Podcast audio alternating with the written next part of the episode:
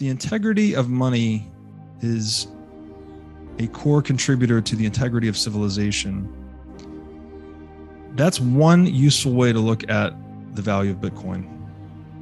Is that we have, for the first time in human history, a perfectly predictable money.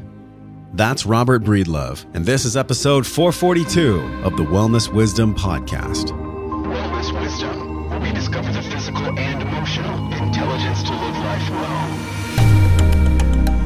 How can we bring awareness and reverence to all the little mundane elements of our life? Wellness, I think, is a combination of understanding your own internal wants, needs, and desires. If you really want to take guidance from your soul, you have to be ready to realize that many of the things that you're asking for guidance on, your ego has some kind of an addiction to or an investment in. Understanding that we are a piece of nature, you know, nature is where we belong, I think is a very comforting thing to understand that would certainly feed into wellness well. Hey, welcome back to the Wellness Wisdom Podcast. This is Josh Trent, and this is episode 442 Blockchain Wellness How to Use Bitcoin Cryptocurrency for Your Freedom, Health, and Vitality. This is with Robert Breedlove. Now, you're probably wondering, what does Bitcoin or cryptocurrency have anything to do? How does it have anything to do with my freedom, health, and vitality? Well, I will tell you so much so much. I cannot wait for you to hear this episode.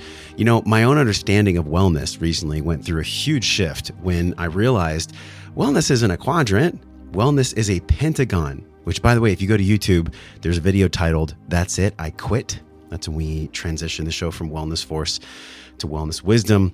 I didn't really quit, obviously, because you're here with me. we just we've just taken a little turn and we're going up a much more exciting mountain. I wanted to capture people's attention because people they like it when other people quit. I don't know what that is about the human psyche, but it's true, right? Like when you find out someone quit something, you go, why? It's because I think we all want to have more freedom inside of ourselves. We all want to move on to the next level of whatever we're doing. Like, I don't care how, what you do for work or how you identify your value in the world. I think novelty and change come, and it's our ability to move with that change that makes the real difference in the quality of our life. And that also includes our thoughts around what money is and what money does for us and what we choose to do with money. Okay. So back to what I was saying. There's a video on YouTube titled That's It, I Quit. And I shared where I went from these four sections to five. I went from a quadrant with four sections to a pentagon with five. This was really big for me because I always thought that life was about filling the cups or sections of mental, physical, emotional, spiritual well being. But you know what I was missing? I was missing number five. It was financial. Look, we all agreed to be here at this time. We can either make peace with the story of money, because that's all money is. It's a story, it's an agreement. And I thought, what a more powerful person to bring on to this podcast when it comes to healing our relationship and really understanding what money truly is than Robert Breedlove. And I don't know about you, but for me, money and finance have been a lifelong learning curve when it comes to how to use it, how to keep it, and how to make peace with it. Do you feel me? I felt it too for a long time. And in this episode, I asked few questions and I listened much. And I suggest that you do that as well because a lot of the things that Robert will share with you may seem incredibly counterintuitive to what money actually is. And honestly, they might shock you, they might upset you, but this is what we all need to understand is that fiat currency is not actually currency. It's an agreement. We'll talk about where we went wrong with money and trade. Robert will share the psychological wounding of taxes healing the money wound, both collective and personal, and time preference economics and the importance of Bitcoin. We'll also explore cultivating financial independence and so many other topics when it comes to your emotions, feelings, and thoughts about money. When it comes to what money actually is and our understanding of how money makes us well or takes us away from wellness, Robert is at the top of the food chart, who is the thought leader that is moving more people than I've seen in the space at all from anyone else. I really feel like he has a pulse on what's happening in cryptocurrency, specifically Bitcoin. He's a digital fluent finance and operations executive. He has broad spectrum leadership experience across enterprise tech, consumer tech, corporate finance, wealth management, Bitcoin, and crypto asset domains. Robert holds a Bachelor of Science in Accounting and Finance and a master's degree in accounting from the University of Tennessee Haslam College of Business. His mission in life is to maximize freedom for humanity. Damn, that feels good, doesn't it? Listen, I know money isn't always the most comfortable subject, but starting today, let's make it more comfortable to talk about it. Let's celebrate our money. Let's celebrate our wealth. Let's celebrate where we are and where we get to be when it comes to money that we have and that we're going to have more of. And I don't care where you are. I've been there. I don't care if you're super dead broke. I was there, like $80,000 in debt almost. I know what it's like to have $30,000 stolen from me. I also know what it's like to create multiple six figures by doing something that I really care about. And I've always cared about being honest with you and with myself with this microphone from day one. And that's what I'm going to continue to be and to deliver with this Wellness Wisdom episode. It's my intention that by the end of this show, you're going to have a starting place. You're going to have a real starting place to understand Bitcoin and how this can help you in your capacity to serve both yourself and your family and your community. That's what money does. Money creates capacity for us to exchange energy. And that's what's most exciting about money. We've just got a really big wound and really a deeper, darker history that Robert goes into today that I'm so excited you're going to learn from because it's actually going to make you see money differently and it'll change your relationship with this unit of exchange, which will essentially give you more breath, more peace, more capacity. Everything can be found at joshtrent.com forward slash 442. Now, let's learn from Robert Breedlove what is what is really lighting you on fire you know as an educator as a podcaster as somebody that people look to for sound financial intelligence um, what is something that you know wants to come through your heart today mm. well this i mean the whole concept of fiat and it i think you're smart to integrate the financial aspect into your media channel because yeah it is so essentially human, right? We if we don't have the cooperative economic financial aspect to ourselves, then we are animal and we go nowhere. We we can't get ourselves out of depravity. And the big thing that is really lighting me on fire recently is the entire notion of fiat itself.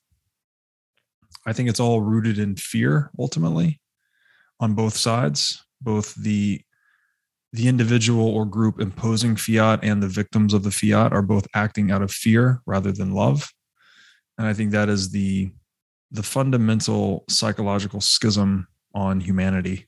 This love versus fear concept around fiat. Maybe just describe what fiat even is you know? Used to be things were backed by gold backed by seashells. We had tribes in the world where they actually traded goods. Mm-hmm. but fiat is essentially two people rubbing their fingers together but I love the way you described it, where it's one is love, one is fear. Yeah. So before Bitcoin, the term fiat currency was virtually unknown, even though it was ubiquitous. We all use fiat currency. But the term fiat is even bigger than money. Money is a very important part of it. But um, the original fiat was fiat lux, actually. And this is God saying, let there be light. This is the original decree that initiated everything, right? And that that cosmological description of, of reality. And essentially, fiat means do something because an authority said so. Not because you want to, not because you decided it's in your best interest, not because you decided it creates value for you or your loved ones, but because if you don't do it, you will incur some type of damage or injury or attack from this authority right? So it's and this is something that it's we use this in our home right? If you have kids you raise your kids by fiat. You say do this because i said so. Why do you do that? Because your child your toddler they don't have reason yet. They're trying to come online. They're trying to bootstrap themselves to have human reason. But until they get to that point, you actually have to be the one that calls the shots, right? You have to tell them, don't put this in your mouth. You know, put this in your mouth. Go to bed. Wake up. Yes. Take a bath. Right. I have an eight month old son, so. so I know this well. Yes. So this is fiat. Was because because I said so. You have to control their environment because yeah. they don't have human reason. They have not come online yet. However, you only do that because you hope that they will grow into fully autonomous, self sovereign adults, right? You don't want to tell your kids how to act because you said so for their entire life, right? You, you're you're doing that with the intention of setting them free, right? Getting them out of the nest, letting them be free individual actors. So there's this element of fear, frankly, right? Like you the child respects you and listens to that order. And if you've been a parent, you know very well, especially around the age of two, three, four, they're testing the boundaries nonstop. They want to know how much can I get away with before mom or dad really puts the foot down, right? And invokes the spank or the timeout or whatever the thing that I'm scared of is. So they're trying to establish these boundaries. The parent has to set these boundaries by fiat. But the long run game is hey, we're all adults here, we're all free adults. Um, and I think that at the level of statism, we've basically taken that model and applied it to adult collectives, right? We have this is not, again, not just money, this is all regulation, all taxation, all inflation. Um, anytime you're doing something that you did not sign up to do, and this is not this is not to say that there's no rules, right? You when I go into a restaurant or a nightclub or some establishment like i'm agreeing to operate according to their rules right? It's i'm i'm making an exchange of money for food or beverage or whatever it is and i'm agreeing to conform to their rules right? Maybe i'm wearing night attire or the right shoes or whatever it is. But it's a mutually voluntary exchange. There's no one coming and kicking in my door putting a gun to my head saying hey put on your your night attire to go to this restaurant right? It's I have voluntarily decided to do it. I have voluntarily agreed to come into your arena and play by your rules. So that's the key point is this this notion of voluntarism or mutual reciprocity, something like that. And so there's there's clearly an element in the domain of fiat and those that are being victimized are fearful, right? They are afraid of the consequences of not doing what they are being told to do. But the more I've thought about this, I think there's equally an element of fear on the the perpetrator of fiat as well. The authority saying, do this because I said so. Because why else would they say that, right? This, and we, most people would traditionally associate this with a hunger or thirst for power, like political power or control. That is an expression of fear too. Because why else would I be trying to control or dominate you if I wasn't scared of what would happen otherwise? Mm-hmm. All right. So it's an expression of fear by both the victimizer and the victim, I think. And so fiat itself, you know, legislation by fiat, we, are so we're we're psychotic basically today. We think we can fix the environment by passing a law. We think we can, you know, stop. We can change people's behavior. We've we've we've had in China, they had a one child policy, right? We've had tax incentives trying to get people to spend more, do this, do that. And it's all, I think it's just all broken because at the end of the day, you're wielding the rod of fear to try and get people to do what you want them to do. And that's not a sustainable mode of organizing human beings.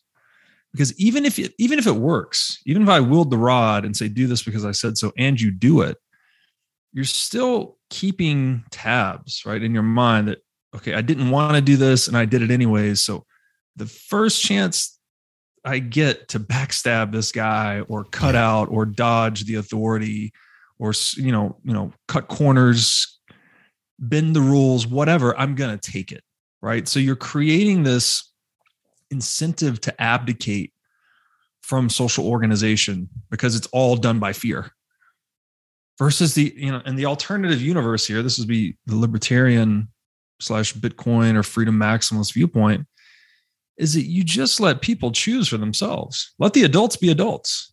The adults will choose what's best for them. If they don't like it they'll say no. If they do like it they'll say yes. That is one of the most powerful entry points to a conversation about digital currency and about the freedom that it brings that i've ever heard. And i love it so much because I think about what it means when I parent my son.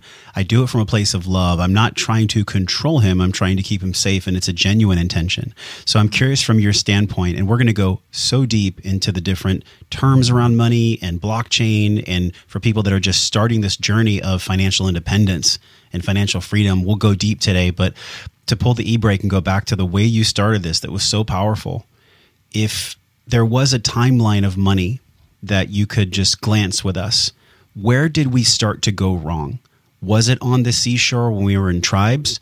Was it the golden age? Was it the powers that be in England? Like, where did we go wrong where we started to go f- towards control rather than just letting life live itself? People carrying and trading for foreign with one another.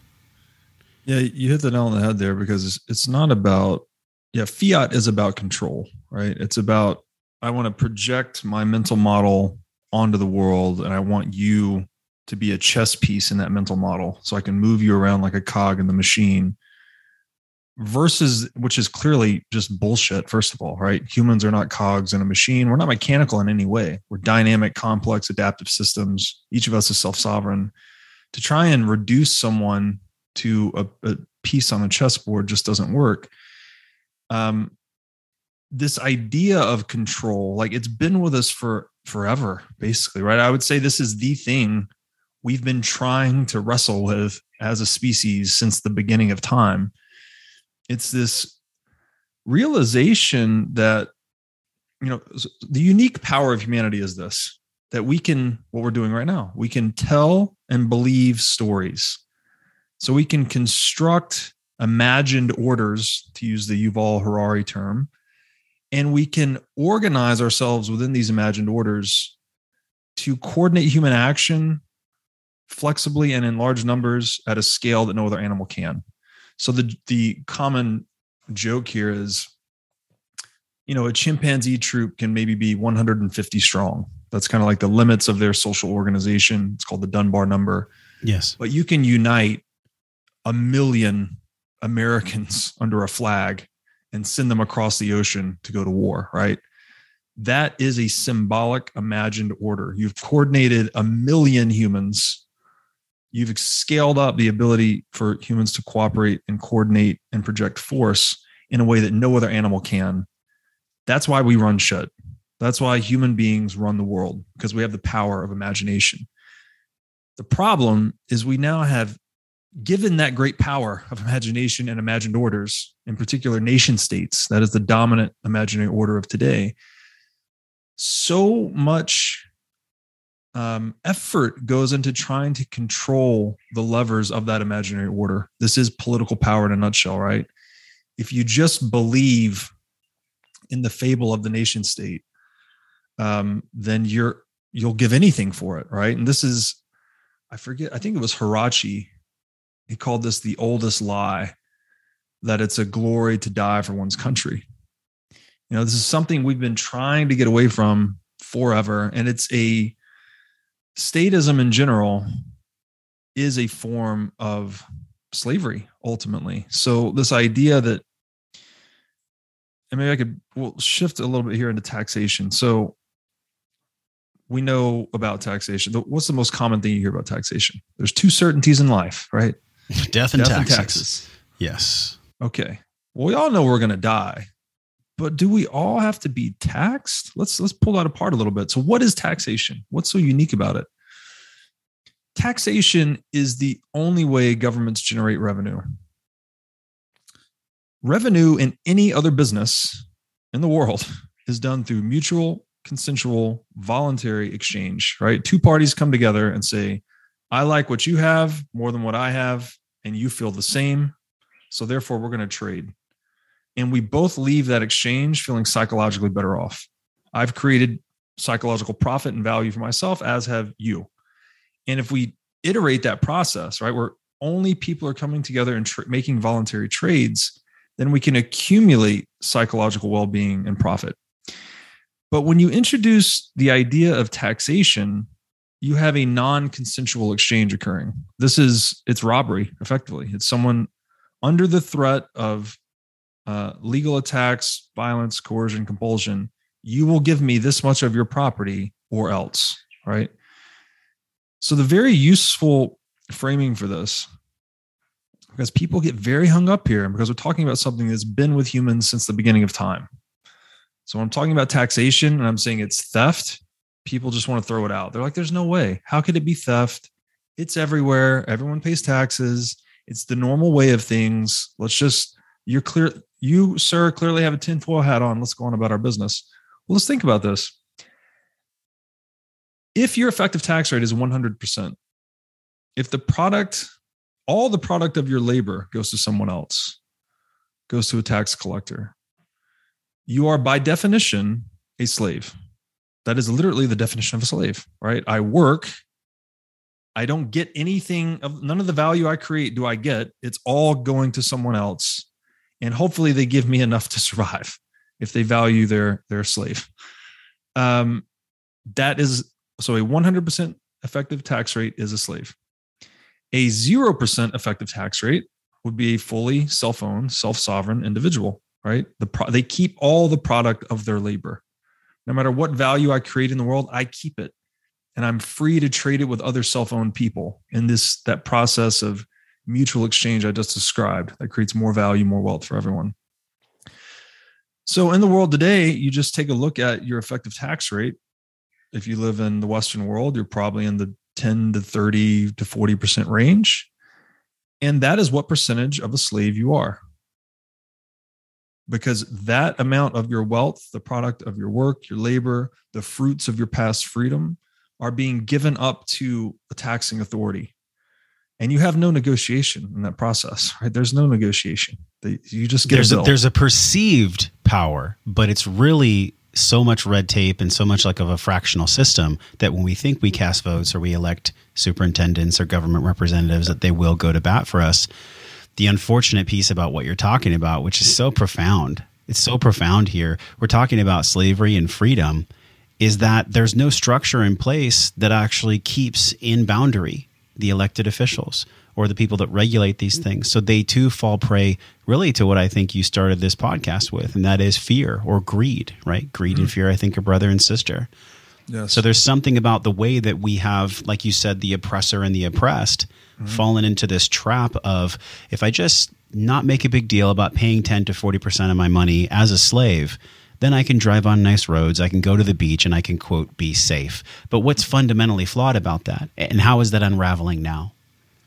Yeah, the fundamental flaw in all of this, is, and I would encourage people to read Murray Rothbard if they haven't. He's an American philosopher and libertarian on this subject, but he makes very clear distinction that in any system where taxation exists, you are bifurcating society into two classes.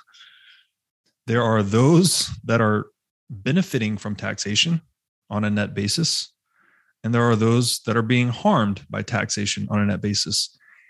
And this can change year over year. You could be an oppressor one year and oppress the next year, right? If you're, I don't know, if you're working at the FDA, getting a big fat salary, making a bunch of backroom deals, benefiting off the fiat currency complex one year, maybe you're an oppressor.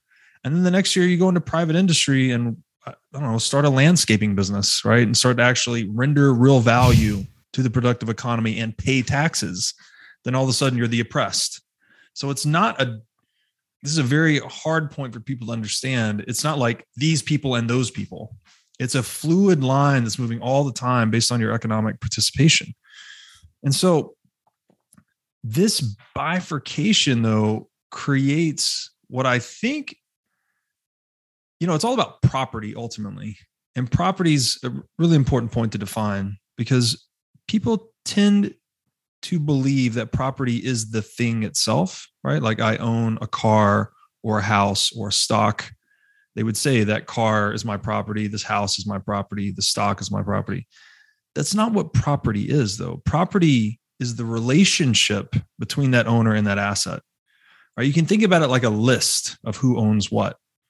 And there's a list that someone keeps, typically a government, and they say, "Hey, Robert, you're here you are. Here's your identity. Here's your social security number, and it's attached to this house, right? Such that if any other person comes into your house and tries to take a nap in your living room, you have recourse to some legal apparatus that can expel them from your home, right? You can mm-hmm. call the cops or, or whatever it may be. So taxation itself, another way to frame this is it's just a violation of your property, right? It's just an erosion of that relationship. Um, it's a breakdown of the the integrity between owner and asset or owner and the fruits of their labor in a way. So and we've always we've been kind of trapped in this situation historically because everything is physical. And this is where things get kind of bananas and you start to really look at the digital age with fresh eyes. Everything in the physical world requires physical security to protect that property right right like if someone's going to steal your car or, or your house or your stock certificate right you need some you need to be able to call on some higher force to stop that theft or you need to defend it yourself or defend it yourself. You yes. Can, you can defend it yourself or you can uh-huh. outsource uh-huh. defense, basically, right? Just like any other business. The real problem we've been stuck with, though, is that we've been communizing our defense. We have a communist defense model today. So we all outsource our defense to the state. And we say, all right, well, I'm going to sit inside of this enclave of peace that's created by the state and uh, play by the rules, right? And those rules are going to be whatever are imposed upon me. Well, when you're sitting in that enclave, you are you have property rights. You can create wealth according to their rules, but the the problem is the institution that we call the state that's charged with preservation of your property rights is at the same time generating revenue from violating your property rights. So you can immediately see, I think the, the conflict of interest becomes quite evident. Yes. You're like, wait a minute. The organization that we put together to protect the relationship between me and my assets is the same organization that preys on the relationship between me and my assets. This might be very right. alarming to people that are just hearing this for the first time, but what you're saying has always been there since always. the very beginning in some ways much more violent than now. And I think the the subversiveness of the taxation and the subversiveness of the way that it's happening now is under the guise of it's good for you it's yes. there for you. For you know, unity, the statism you talked about. You can send a million people to war, but Dunbar effect happens at 150 with monkeys. Like these are things that we all need to take serious mental stock of mm-hmm. because they really trap our amygdala. So, as you know, I'm sure in, in your studies around money and people's wounds around money and beliefs around money, the amygdala is the fear center. So, mm-hmm. if my amygdala is toning my vagus nerve way over to the sympathetic side, I'm not going to breathe. I'm going to be in fear. I'm going to do what I'm told. I'm going to be a good little boy and a good little girl. Mm-hmm. I'm going to pay my taxes. I'm going to do what I'm told, and I'm not going to ask any questions. There's a psychological wounding, Robert, that happens. And mm-hmm. I'm curious, you know, you, have been on some of the biggest podcasts and you've spoken at some of the biggest lectures, and people look to you as a source of information when it comes to financial intelligence. What is the financial wound that we are experiencing as humanity? And how are we transcending that wound right now with digital currency? Yeah. So I guess one of the aims this could speak to actually the emergence of money. So we've had this, we've been in this trap, this sticky situation, let's call it. I need to outsource defense of my property to this organization, but that same organization also preys on my property. So it's a pretty sticky situation, and the state has always been dominant, right? But we've gotten better through social revolution, through time, through the discovery of things like natural law, which I think are, you know, life, liberty, and property. That's what this country is based on. Yeah. The United States is the greatest testament to the effectiveness of life, liberty, and property. We've clearly gone far, far astray 250 years into this experiment, but we started off really strong, right? We had strong rule of law, low and predictable um, taxes, and we had sound money. So it allowed us to accumulate a lot of wealth in that aim of creating wealth for oneself and having high integrity property, I'll I'll skip this, but let's just everyone knows that gold is money, or everyone knows that gold is valuable at least. Let's just say that gold was selected as money because it was one of these forms of property that was most difficult to violate. Right? I could hold a ton of economic energy in a small space in a safe or buried in my backyard that no one knew about. Yeah that is what made gold become the dominant money in the world. The fact that it can be held in a nondescript way, um, and at high density, right? You get high economic density in a small space. It's really important. That is, and that is why you know governments today hoard gold too, right? Like it gold as money is the geopolitical prime mover, right? You, you'll see now that we're, especially now that we're seeing Russia and China fracture off of the West, they're going to start demanding more payments in gold. You know, any countries that go to war, the the victor will always demand payment in gold from the vanquished. So it's like this is we could think of gold as like the most pristine form of economic energy historically. However, problem with gold as money is that it doesn't work. It doesn't work for day-to-day transactions, right? Like you and I, we're, we're, we're in a global digital society. I can't send gold to you through the internet. I can't pay for coffee with gold. I can't carry gold in my wallet.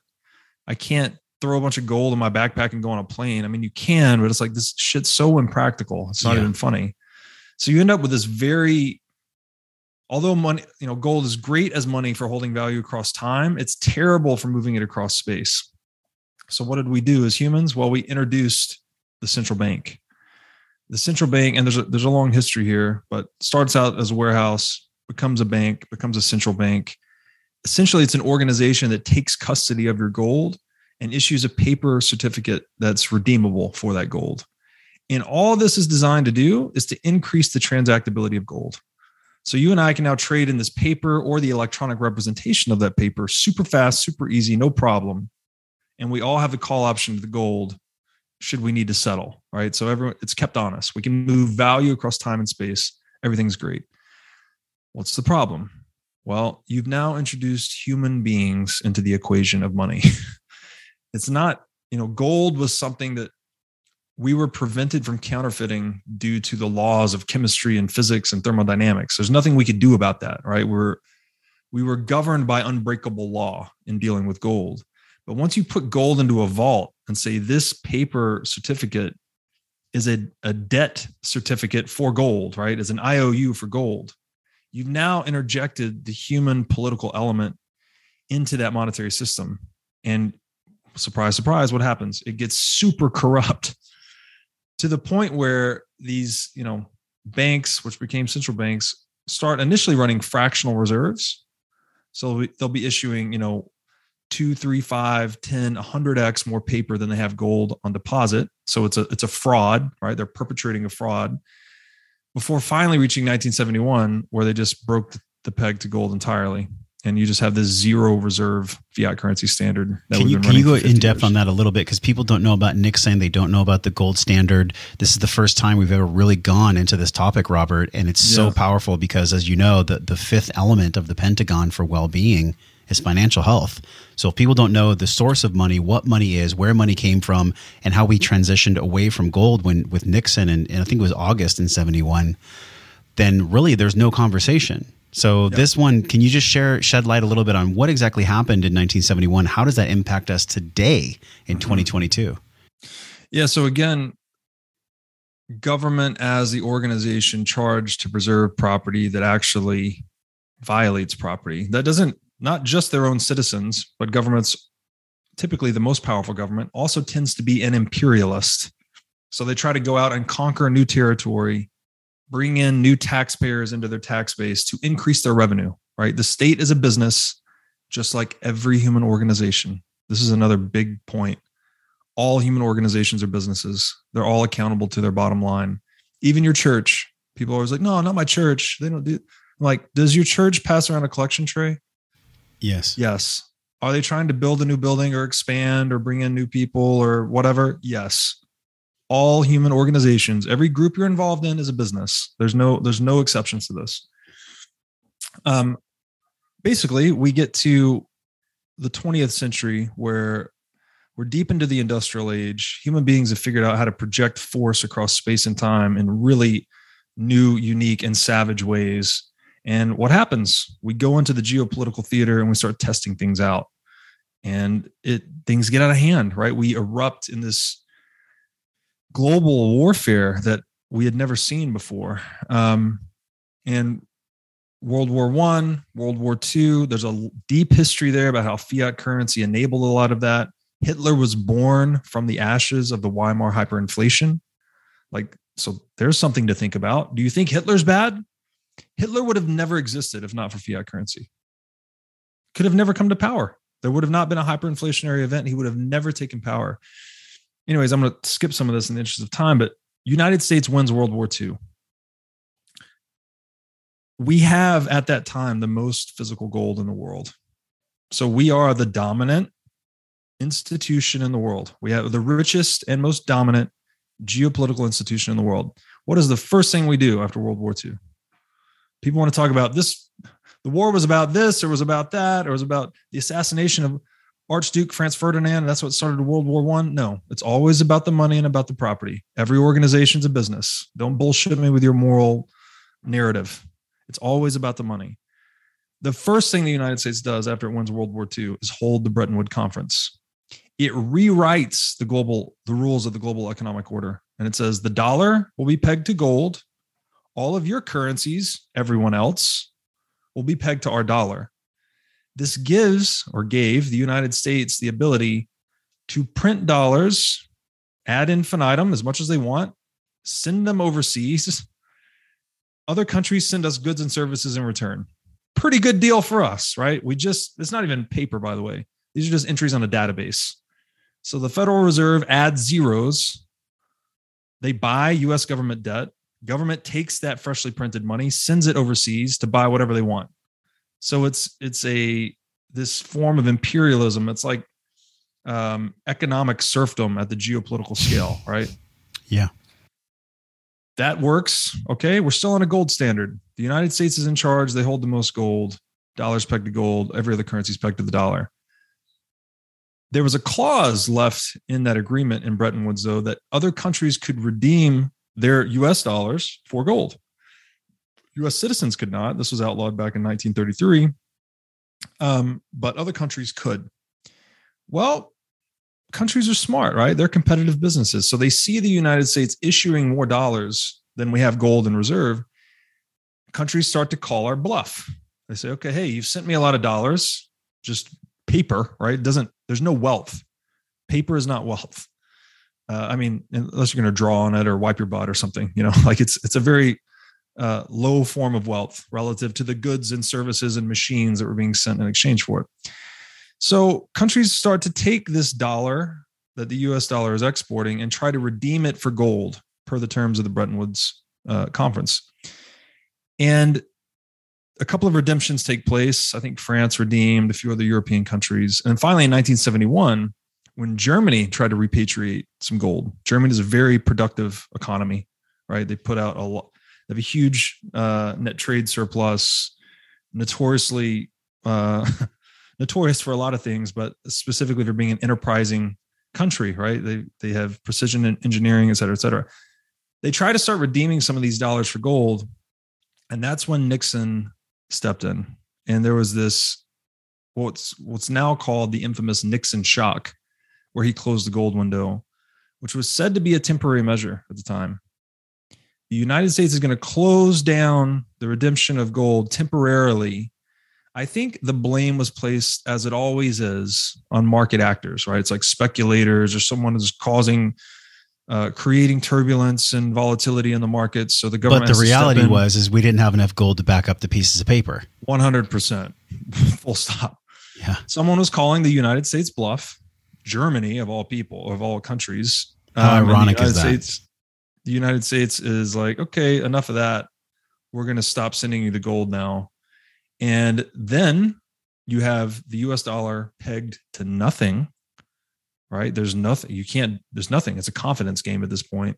All of the currencies in the world pegged to the US dollar. And this is the experiment that we're seeing unravel in real time. Is that we're 50 years into this fiat currency experiment. We've had many fiat currencies across history.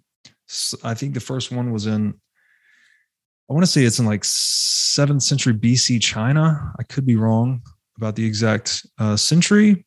They all end in hyperinflation because they're it's bullshit. It's fiat once again. Yeah. Use this money or else. This gives the perpetrator the power to just produce more of that money and engage in more of that violent enforcement. And it dumps all the cost onto the victims until the victims get to a point where they just can't bear the cost anymore right this is what a hyperinflation is You're in Venezuela. Cash, physical cash is clogging the gutters. People are eating dogs and cats to survive. Why? Because the money broke. Right. So this this is where we're at today. It's very bleak. It's very bleak. Um, but fortunately, we have Bitcoin. It can be overwhelming at times because I think about even this word fiat. You know, it's this government issued currency that really it's not backed by any commodity. It's just a promise. It's like me telling you, hey, I, I promise that if you give me nine reams of paper, that it's worth me mowing your yard nine times. But it's literally a promise. And on Yeah. your podcast, you talk about this, which I love so much. You said, you know, what is money? This is the podcast that you host that we'll link in the show notes. You said it's a device for expressing value across space time. That's one of the coolest things I've ever heard. And it flies in the face of the spiritual people that I sometimes play with that say, money's just energy, Josh, which I believe. I, I do believe that money is energy. Mm-hmm. But just like any energy, no energy can be created or destroyed. It can only be moved. It can only be altered. You can't I can't create more energy. I just access what is here. So do you believe that money is spiritual? I mean, it's a very spiritual question for a spiritual man. There's a lot of talk in this world about gut health. But when it really comes to gut health, you don't always need supplements to make your internal world sparkly clean again. The majority of the time, you can heal and nourish your gut simply by using the right foods and eating the right nutrients. For me and my family, when it comes to gut health, we start with food, specifically healthy, sustainable animal foods that are pasture raised, organically spiced, and naturally fermented, like the pasture raised turkey sticks from our partners and friends at Paleo Valley. Now, the naturally occurring probiotics is what truly sets these turkey sticks apart. Also, they taste amazing and they satiate me. They're GMO free, they have delicious flavor. This beautiful, satiating protein is digested with every bite. This cage free, free range, pasture raised poultry. It's the equivalent of 100% grass fed cows. You can feel good and pick up your multi pack of these pasture raised turkey sticks over at joshtrent.com forward slash paleo valley. Make sure you use the code JOSH, that's J O S H, to get 15% off your entire order. Make your gut happy. Stop being hangry. No more hangriness. JoshTrent.com forward slash Paleo Valley. Use code Josh to save 15% off your entire order from my friends at Paleo Valley. Do you believe that money is spiritual? I mean, it's a very spiritual Well- question for a spiritual man. let's um let's keep it in the realm of energy i, I don't I, spirituality is much harder to talk about um we could talk about the moral aspects if you want but let's stick with energy because this is a useful framing for money money is energy that's right it's a lot of things but one of the things is energy Yeah. what is it about gold that allowed us to secure its economic value across time what was it about gold it was the proof of work necessary to create gold, right? You cannot counterfeit gold. Yeah. No one has figured out how to create gold in a lab more cost effectively than we can mine it out of the earth. So there is an expenditure of energy necessary to obtain gold. And the supply, even when we allocate time and energy to it, we can only increase the supply of gold a little bit year over year in relationship to the total supply. And a lot of this has to do with the properties of gold, like it's indestructible, it's basically infinitely durable, you know, so the more we mine, the more supply we have. I think the total supply mined by humans across history feels like two Olympic sized swimming pools. And we're only increasing that supply by 2% a year, despite gold being one of the most important assets in the world, right? It's $11 trillion market. So it was, it is energy. It is energy that secures the money from counterfeiting, right? Compare this to the US dollar, which is a centralized SQL database maintained on premise at the Federal Reserve, where you can increase the money supply, which is to say, inflate or counterfeit the money supply at the press of a button with the approval of seven old guys. No energy is necessary, right? No, how, how much energy is it to press a key on a computer versus to go and mine energy out of the earth? It's a beautiful, Right. it's a beautiful way to describe There's no security model. There's no Yeah, security model in fiat. There is a security model in gold. So what happens? What happens? Okay, if money is energy, what's happening when you're just producing fiat ad infinitum? Well, you didn't spend any energy to create it. But those dollars can then be taken into the marketplace and used to acquire goods and services that are based in energy. It's like you want to buy some steak. What is steak? Steak is the energy, the solar energy that's been converted into grass, that's been converted into beef. And now I can take these US dollars to buy that beef. So, what is this doing when one group can arbitrarily expand the supply of dollars that we are all forced to work for? This is a very key point. Here, here's a phrase that people that really resonated with a lot of people. Inflation is legalized counterfeiting. Counterfeiting is criminalized inflation. They are the same thing. Yet we somehow people have, uh, I guess, drink the Kool Aid, so to speak, and they think that inflation is a normal and healthy aspect of a productive economy. And even the even the word inflation, it's euphemistic, right? It sounds great. If you're just if you only if you don't think about the money, and I'm just depreciating the dollars, well, then your house is going up in price, your stock portfolio, your assets, your wages, everything on and an the level first order level of just an illusion seems wonderful. But what's actually happening? It's not the value of those things going up. You are being robbed in broad daylight all the time. It's happening right now. This whole conversation we've had, I'm sure you have dollars in a bank account or in your under your mattress or in your whatever. You can't even put them in your yard or under your mattress. You're still going to be diluted through fiat currency inflation because the central bank is a legalized counterfeiting operation. So some people right now might be experiencing a lot of fear or confusion. Like when you come across these people at their level of development or at their level of awareness, do you explain this counterfeiting metaphor in the guise of this is the love versus the fear, or is this just the podcast that you're doing that on right now? In other words, how do you explain that to the normal peeps that are just uh, been drink that have maybe been drinking the Kool Aid for a long time? Well, I explain it a lot of ways to a lot of different audience cohorts, and I talk to the smartest people in the world to try and you know evaluate this thing from multiple perspectives and deliver uh, an assimilated truth right? This idea of of looking at it from a lot of different angles. But yeah for this particular podcast i think that the focus on energy and i yeah. for me personally you mentioned me as a spiritual guy. I am a bit of a spiritual guy. Energy is everything, frankly, right? E equals mc squared. It's actually everything. Mass mm-hmm. is frozen energy. Everything in the universe is made of energy. So, surprise, surprise, money is energy. So, again, what happens when we put money into a legal monopoly and we say this group of people can counterfeit money? Yeah. Everyone else is forced to use the counterfeit money. What's happening? It's energetic parasitism right? They are sucking life energy out of the productive economy. And we have a central bank in every single country in the world. There is no exception to this, zero exceptions. Every, and the, the, here's the perverse thing about it. When people get screwed up psychologically about money, it's usually like a scarcity, you know, they can't figure out how to get enough money. Uh, Well, they're kind of responding to the reality as it is. It's not their fault. That's why I don't like people that come down on individuals like, oh, you just need to have the abundance mentality and then the money will just flow in. And it's like bull fucking shit. That dollar that you're holding, that you're trying to save, you're trying to get ahead, you're trying to make ends meet, you're trying to plan for the future, is being rug pulled on you all the time. It's being pulled out from under you all the time. And now it's more abundantly clear than ever. If you look at gas prices and food Everything. food price inflation yeah. again energy right? Gas food all the fundamental things premier real estate the things that require the most energy are increasing in price fastest. Why? Because they're the biggest target for the parasite that is the central bank.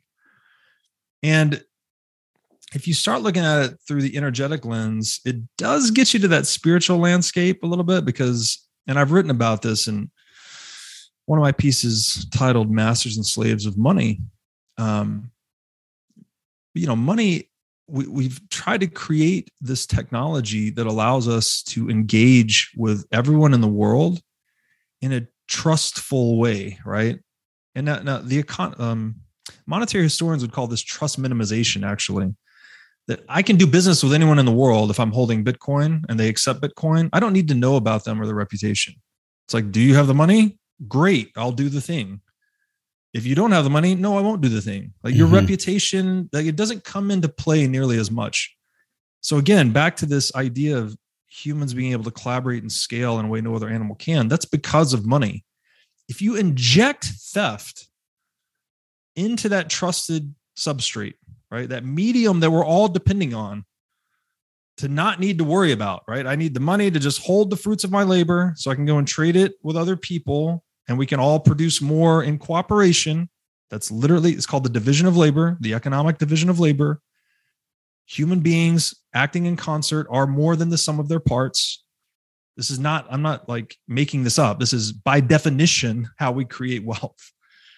When you inject deceit, fraud, dishonesty uh, into that medium that's supposed to be the opposite of all those things, right? It's supposed to be trust, integrity, reliability. Don't you think that has that repatterning of the meta narrative of money? Don't you think that has a repatterning effect on us? Of course. Don't you think it fucks people up? Like, Mhm.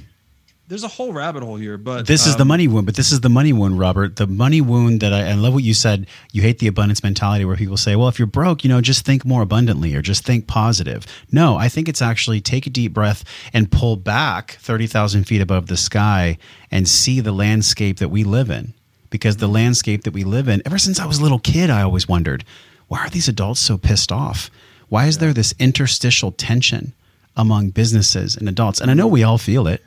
Y'all feel it every day when you go outside, and we're feeling it and seeing it more now than ever because of Instagram and Facebook and social media and the mainstream narrative. So I think about really what money is, and I love that you said that it was energy, and however people want to describe it. I think money is just something that we feel that is a promise that is mm-hmm. delivered upon with honesty. But like you said, when energy gets in there that has malice or energy gets in there that has different intentions, that really, in my opinion, is a demonic energy that has probably been here for a long time. And we can go into another rabbit hole on that. But Yeah. there is dark energy in this world and there's loving energy in this world.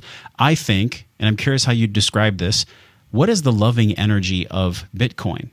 Bitcoin itself is a solution to this really 30, 40 minute problem that you've barely scratched the surface on because it goes much deeper than what you've described. You've done an amazing job of describing the vacuum of the problem that created Bitcoin in the first place. Yeah. But what is the loving energy of Bitcoin? And, and for people that don't even know, like, what is Bitcoin? How did it come to be?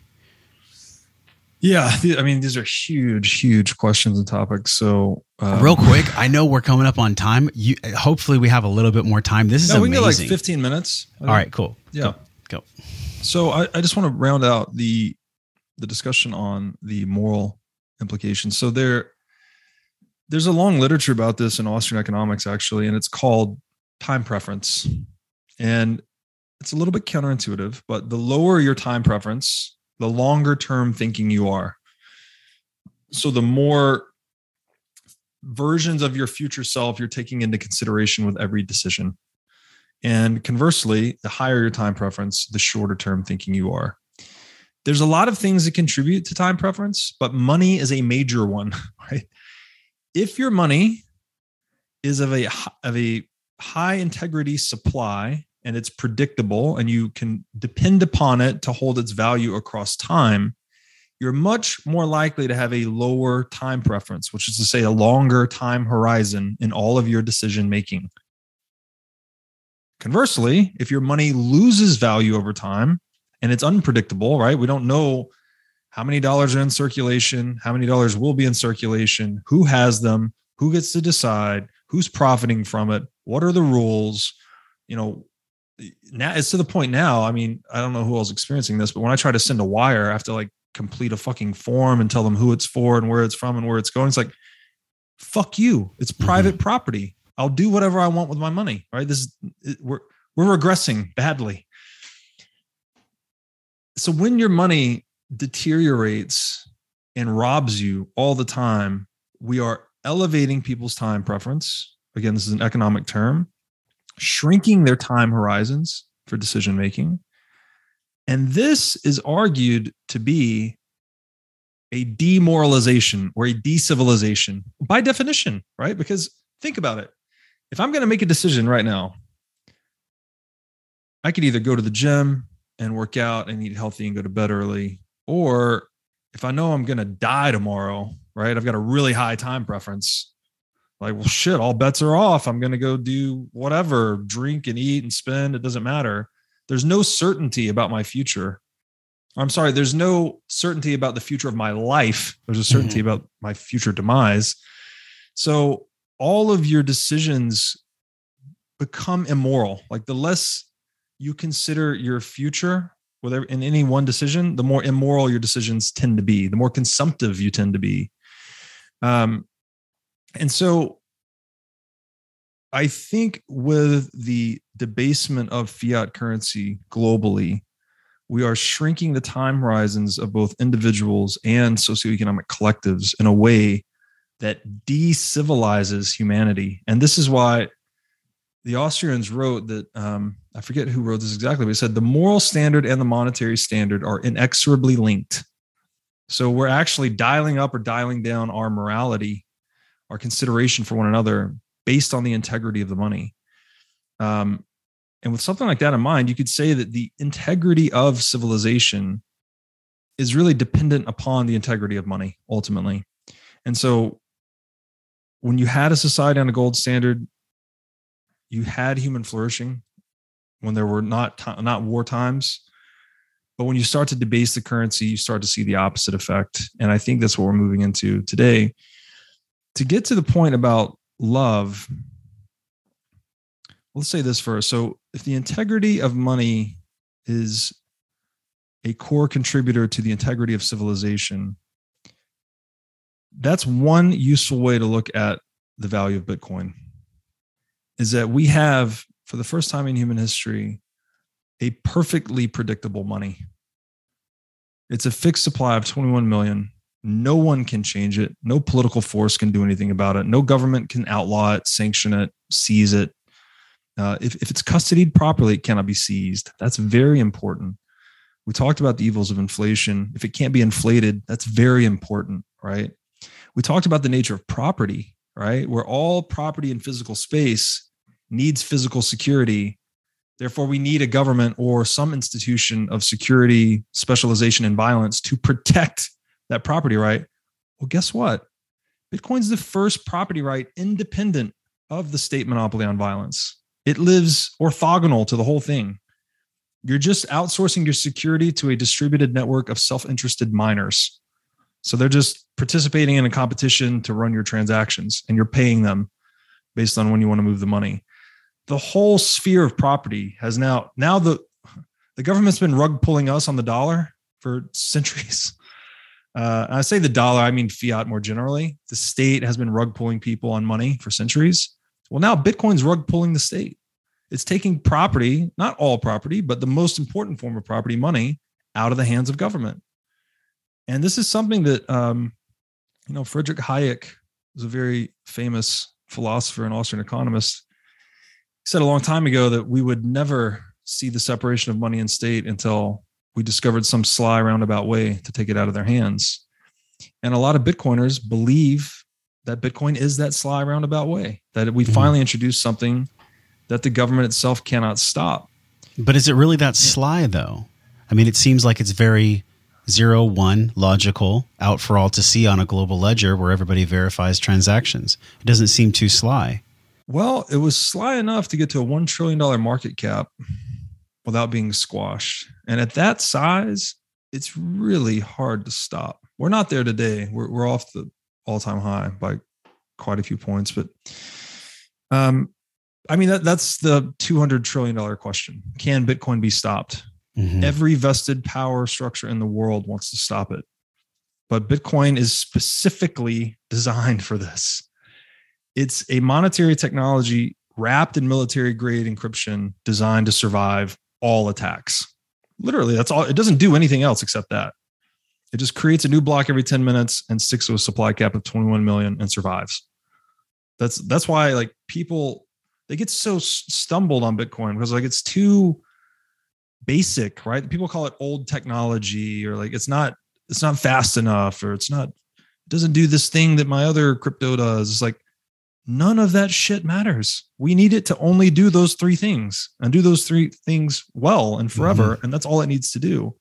And that's what it's been doing flawlessly for 13 years. Um, so love, love's, love's deep, deep, deep topic. Here's something that's interesting though about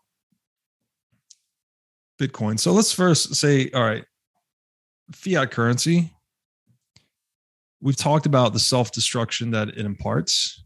Another aspect of this is that governments are addicted to fiat currency. I mean this literally. When you become addicted to a substance, alcohol, drugs, whatever, you engage in a process called reciprocal narrowing. So you can think about it this way I'm a guy struggling at work. Maybe I've got some family problems. I'm having a hard time making ends meet. Probably also has to do with the central bank that's robbing me that I may or may not be aware of. But I'm struggling, right? Well, I struggle, eh, yet I find relief in alcohol. I like to drink, right? I like to drink with my buddies on the Friday, take a little bit of the paycheck. Okay. The drinking, though, is causing me problems at home and at work, right? So I go to the bar on Friday and Saturday, and maybe my wife and kids don't like it, and then I'm showing up late for work. And so I get into this vicious cycle where things are getting a little bit worse because of my drinking, which actually drives me to want to drink a little more because things are worse, right? And what happens is we we get caught in this vicious feedback loop and we spiral out of control, right? That's what that's what that is the definition of addiction. Mm-hmm. Like go Google reciprocal narrowing and addiction, you can read all about it. Right. I had a long conversation with John Vervaeke about this. We did an eight part series. Uh, it was a real eye opener for me. I've also heard addiction described as a separation from self. So the opposite of addiction is connection, either with myself or with you. That's addiction you're, as well. which is taking so, the words out of my mouth. Such a mirror. It's such a mirror for what you're describing. I don't mean to like stop you in your metaphor here or in your story, but like, wow. I mean, if the lightning isn't striking everyone's minds right now, rewind and listen again. Because what well, you're sharing you're, is, is ultimately the key. You're leading you know exactly where i'm going with this. So addiction this act this process let's say of reciprocal narrowing self-destruct self-destructive reciprocal narrowing which can be done with an individual with a substance abuse problem is the same thing that's done with fiat currency. You print money to try to paper like something bad happens. You print some money to try and harvest additional economic surplus and go fix it. Well, what does that do? It sows the seeds for future uh, inflation that you need to inflate more money even faster, even worse next time to get less of an effect, right? So this is the whole, you know, your first beer, you feel it, your second beer, you don't. You start to chase that original high, right? Yeah. This is what addicts do. Yes. This is what governments do. Only they do it across spans of, of decades. What is the opposite of that? What is the opposite of addiction? This reciprocal narrowing, self destructive process is love. Love is reciprocal opening, right? The best in me wants to see the best in you. I want to see you succeed and flourish. Your success and flourishing feeds into my success and flourishing. And then I feed back into you, right? This is the whole, and this is the essence of capitalism too, right? The division of labor and specialization. It's like everyone do what they do best, own yourself, and trade with self owned others, and we create more wealth, right? There's a reciprocity there that it's not just this soft thing called love, it has very tangible, pragmatic economic results. Well, what is Bitcoin? Bitcoin is a money that once you hold, like if I hold Bitcoin and you hold Bitcoin, we now have, here's another definition of money that's useful it's a call option on capital. So the money itself is not capital, right? I can't eat the money. I can't turn it. The money will not produce cars for me. You know, I can yes. go buy a factory that will produce cars, whatever. Once you and I are on a Bitcoin standard, we now have a call option on global capital. Not only all the global capital that is presently available, right? Bitcoin is just a pure money, we can use it, we can spend it to buy anything, right? Let's just agree that money can be used to buy anything the market can bear. But you have that forever, right? If you have a thousand Bitcoin, you have a thousand Bitcoin out of a possible 21 million forever. So you, if you're just holding that position, and Bitcoin continues to outcompete these other monies that all fail, by the way, right? All fiat currencies go to zero, then you have this call option on global capital forever, forever. So now the whole game changes. The whole, my whole perception of reality changes because I want you to succeed. I want you to get insanely wealthy and make, innovate to your heart's content, satisfy human wants, create a business, become famous, rich, famous. Like I want all of that for you because what does that mean? That means the global capital stock has grown and I am now richer. So we there's this transformation of incentives, like a like a complete polar flip, where in a fiat world, you're just trying to stay ahead of inflation and you'll steal, mm. you'll lie, you'll yes. do anything to outpace the theft of inflation that's being perpetrated on you to Bitcoin that has zero unexpected inflation, 0% unexpected inflation. Now, all I want to do is see my fellow humans succeed because the more they succeed, the richer I am. How do we know if Bitcoin will stand the test of time? You already talked about its military grade encryption. And for people that just want to begin this journey, so two questions How do people begin cultivating this financial independence for themselves? What's the first two or three steps they take? And then lastly, from your education and from everybody that you know, some of the top people in the world when it comes to financial currency that's digitally traded. Uh, this podcast is brought to you by our trusted friends at Organifi, the creators of the Organifi Gold, my number one turmeric lemon balm and superfood adaptogen bombshell that, trust me, will make you sleep like a baby. I know this because I use it on the regular. Not only is this one of my top sleep supplements I use personally, but also it helps my nervous system and my stomach calm down at the end of the day in the evenings, especially if I've had a stressful day. I know you have those too because you're human.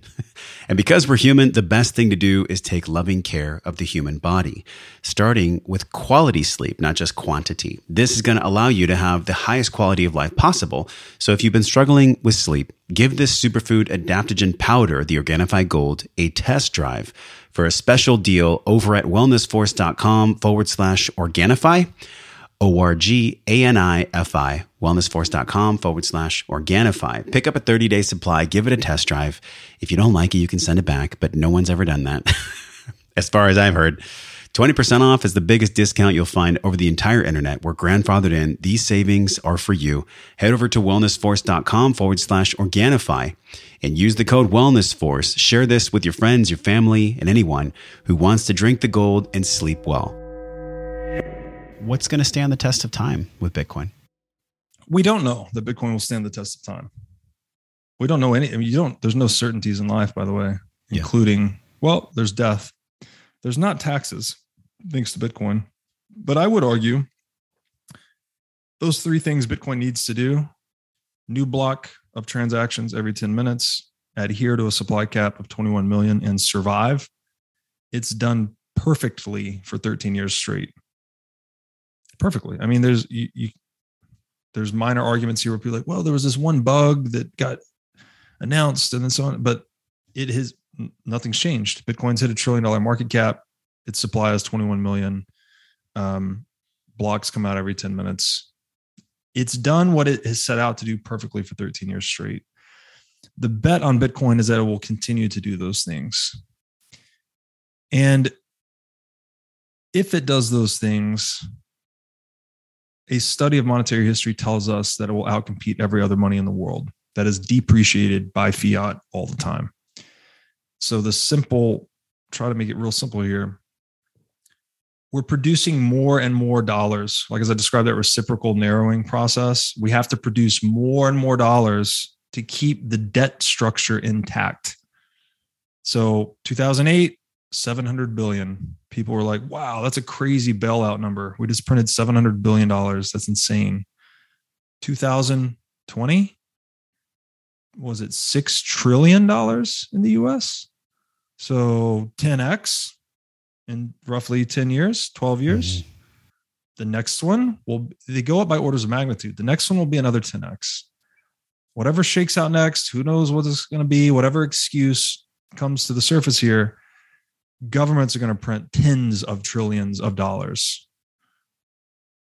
you're producing more and more and more and more, exponentially more dollars, and we're producing exponentially less Bitcoin. Every four years, the new supply of Bitcoin gets cut in half. Mm-hmm. Every four years, it gets cut in half and half and half and half and half. So this- I have to interrupt you here, and I'm sorry I have to interrupt you. So, so if somebody wanted to get Bitcoin, there's really no guarantee for the future, but there's definitely no guarantee for fiat and the way that money's being traded now. So it's almost like not the lesser of two evils, just the lower, more loving path than compared to what we've experienced before, because there is no guarantees that any of these two structures will 100% with certainty work. Oh, there's no guarantee that anything works. I would say, and, and you know, we're pretty sure the sun's going to come up tomorrow, but we don't have any guarantees. But fiat is especially bad in that every fiat currency fails. Like, except the ones that are active today, just open a book, study, you know. There's a lot of great books on this, but um, one I would recommend is Fiat Currency Inflation in France. It just goes through all these moral and, and socioeconomic implications. The bet is this the bet is that even if fiat survives, we have to produce exponentially more fiat. Bitcoin survives, we're producing exponentially less Bitcoin. If you're pricing Bitcoin in terms of exponentially more dollars, you have exponentially more dollars chasing exponentially less Bitcoin. This is a higher dollar price for Bitcoin every year. Not every year, every cycle, right? Every time there's a reset. So I think it's as simple as that. You know, it's just being able to store the fruits of your labor in a medium that cannot be confiscated, cannot be inflated, cannot be stopped, cannot be seized, cannot be reversed, cannot be sanctioned, can't be tracked if you do it correctly. Um, it's a return to to life, liberty, and property, which are the foundational principles of Western civilization, Mhm. which the state is actively destroying today. What do you think is more important? The because you, you mentioned natural law earlier. Is it more important for people to learn how to grow their own food, protect themselves, use responsible firearms, cultivate community where there's somewhat of a hierarchy that's based on people's natural wants, desires, and talents, or is it subsequent, or is it def- or is it different than just investing in Bitcoin and making sure that digitally that our money is sound? Which one's more important, or are they both equally important right now for what's to come? Well, it's hard. You know, everyone has to reconcile their own hierarchies of value and decide what's most important for them. But in my view, in times of great uncertainty, right, when you're in a situation that you actually cannot, no one can predict where we are right now. We're, we're deep into uncharted territory with fiat. It's been global, it's been coordinated. We're 50 years in the state is literally insane right now. I mean, you've seen that for the past two years. You know, it's really, really bad. Things are really uncertain. Let's just say that. Yeah. What's the best strategic response to uncertainty? Optionality. You want as many options as possible because you don't know which way things are going to move, right? Yeah. So, yeah. and that's what money is. Money is an instrument of pure optionality but it's not enough, right? I can't shoot people with money. I can't eat money, right? There's other Yes. options I need to cultivate for myself. When the Titanic was sinking, the the rich man tried to give the guy money to get on the boat. He was like, "Your money's no good." exactly. so we're Exactly. we're kind of there in an Yes. analogy right now. We're Yes. there now. So I would just say constructing a personal portfolio of options is what's most important. Those options, right? you- Money's clearly important. Affords you a lot of options in the world, especially a money that you can put in your brain and cross a border with. You know, you can't do that with gold. You can't do that with fiat. Um, a money you know that can't be inflated. Um, a money it just gives you a, a great deal of certainty by being in Bitcoin. Now, this people argue and they're like, "Oh no, what do you mean the price volatility is so high?" It's like I'm not advocating to use Bitcoin as like the money you live off of. Mhm. I advocate for Bitcoin as a savings technology. So if you're looking to save and accumulate savings over the long term, that's what I use Bitcoin for. Right. So I I run a profitable business. I buy a certain amount of Bitcoin every single day. my revenue stream is not even. I have you know peaks and valleys in my revenue stream. If I have excess USD revenue come in, and I'll be opportunistic on Bitcoin, I'll buy Bitcoin price dips, and I put all of it in long term savings. So my strategy is to just accumulate as much Bitcoin as possible and never sell it. Never sell it until I have to sell it, right? Mhm. And hopefully that's never. Yeah.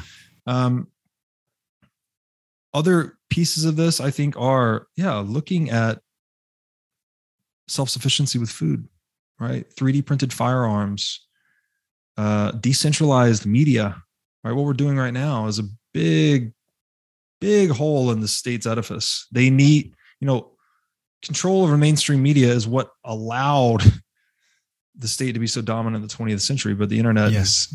Has, blown holes in that. So. We're going to link something here as we say goodbye and it was on your ig and it was like i don't know who it was but it was a room of people. And there was this woman speaking and she was like trump's trying to control how people think.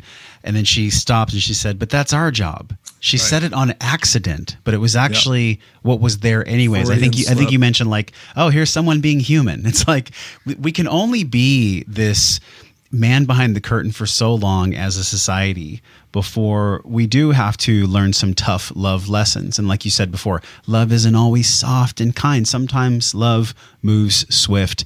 And I really hope, and I, I'm curious how you feel as we say goodbye for the future of money and humanity, because I think there's a corollary with money's integrity and our mm. and our and our health as a society.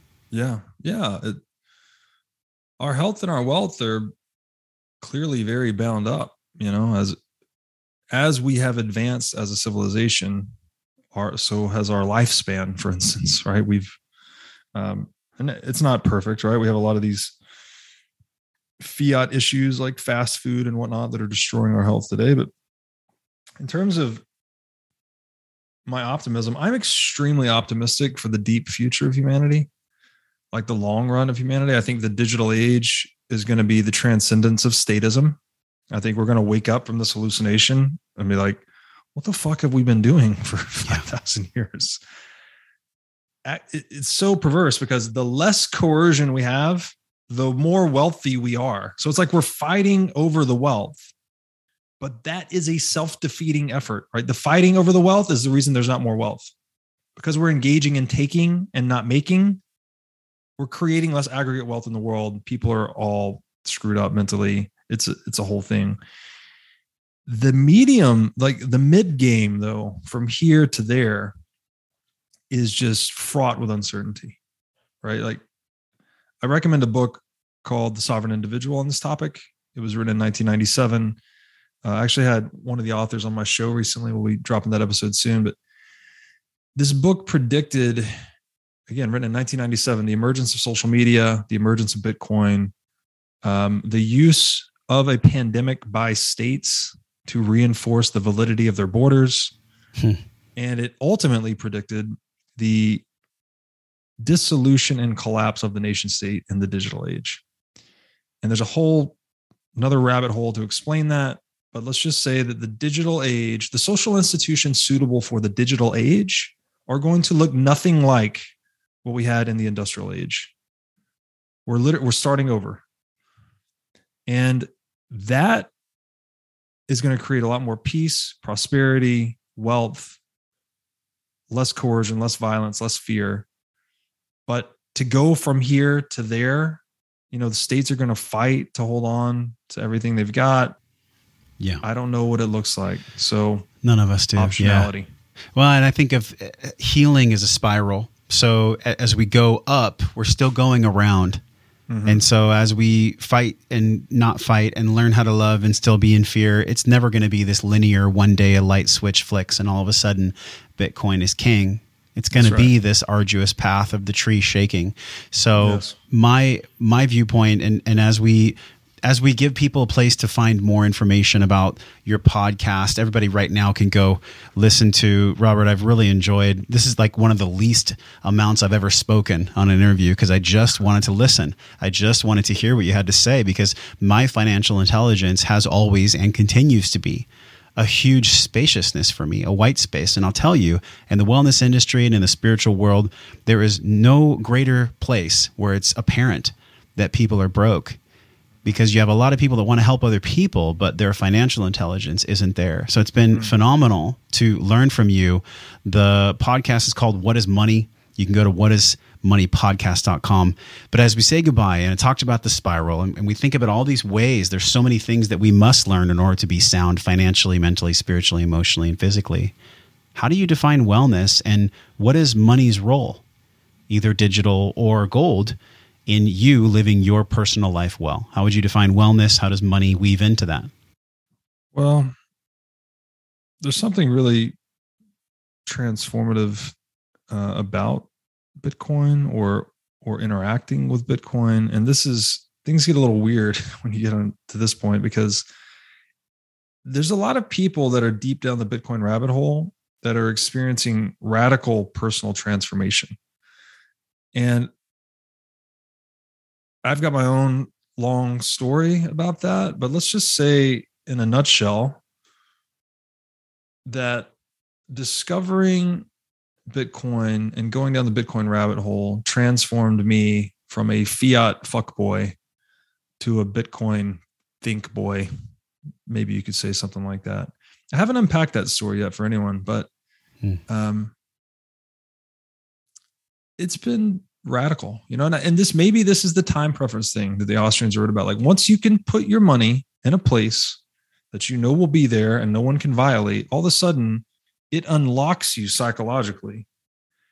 And and maybe part of this too is when you're studying Bitcoin and what is money, like you are also studying history. So you're looking deep into history. You're also unlocking yourself to have a lower time preference and expand your own perceptual horizons in the future and the past and it it is civilizing in a way more like almost um fortifies your morality in a way. Like I, my health has improved a lot. I'm a father now. Uh i gave up alcohol just kind of voluntarily. I, not, I never really had a problem with it that much but i just my reading list was outpacing me. So i was like i'm just going to stop drinking then i can just focus on these books all the time uh, I found extremely meaningful work. Like I'm, I did, I was never satisfied.